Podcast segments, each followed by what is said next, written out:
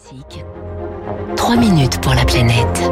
Il est 6h54 sur Radio Classique. Bonjour Baptiste Gabory. Bonjour Fabrice, bonjour à tous. Alors la Banque mondiale veut sauver les rhinocéros noirs d'Afrique du Sud. L'organisation va émettre des wildlife bonds, des obligations finançant la, la préservation de cette espèce en danger d'extinction. Racontez-nous Baptiste. Eh oui, ce seront les premières obligations destinées à protéger la faune sauvage, projet mené avec la Société zoologique de Londres avec ses wildlife bonds. Donc la Banque mondiale euh, veut donc sauver ces rhinocéros. Les investisseurs investisseurs ne toucheront pas d'intérêt annuel, ils pourront récupérer leur capital au bout de 5 ans et peut-être une rémunération si et seulement si les objectifs fixés sont atteints, à savoir une hausse de 4% de la population des rhinocéros noirs dans les deux parcs naturels concernés. L'objectif c'est de lever 45 millions de dollars.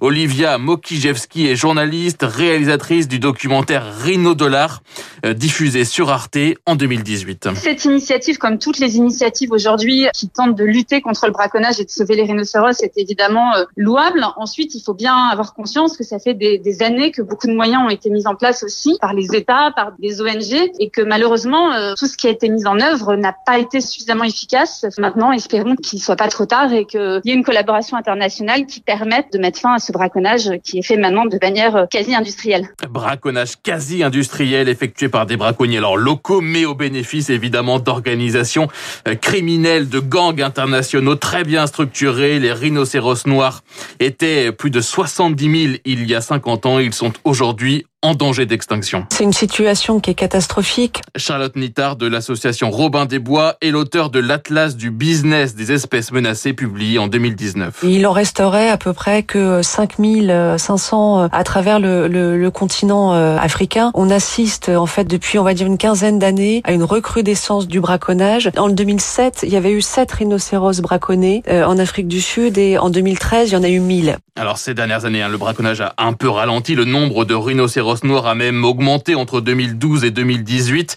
euh, passant de 4845 animaux à 5600, mais la situation reste évidemment très fragile. Les rhinos hein, sont braconnés pour leurs cornes, expédiés ensuite en Asie pour leur supposée vertu médicinale. Supposée vertu médicinale, euh, alors cancer, euh, bien entendu aphrodisiaque. Là, il y a eu des rumeurs comme quoi la corne de rhinocéros permettrait de se prémunir ou de guérir de la Covid, d'où cet acharnement sur cet animal. Alors rhinocéros rhinocéros noirs, mais aussi euh, des rhinocéros blancs sur le continent africain et puis les rhinocéros euh, asiatiques qui aussi payent un, lourd tribut euh, à ces croyances totalement dénuées de fondements scientifiques parce qu'en fait c'est de la kératine comme vos ongles ou les miens. Et la demande est tellement forte que le prix de la corne atteint des niveaux à peine croyables. Au kilo, c'est 5 000 à 10 000 euros en Afrique et puis par contre sur le marché final en, Asie, ça peut atteindre 25 000, 50 000, voire plus euros le kilo. Alors les premières hein, obligations pour sauver les rhinocéros pourraient être lancées avant cet été en,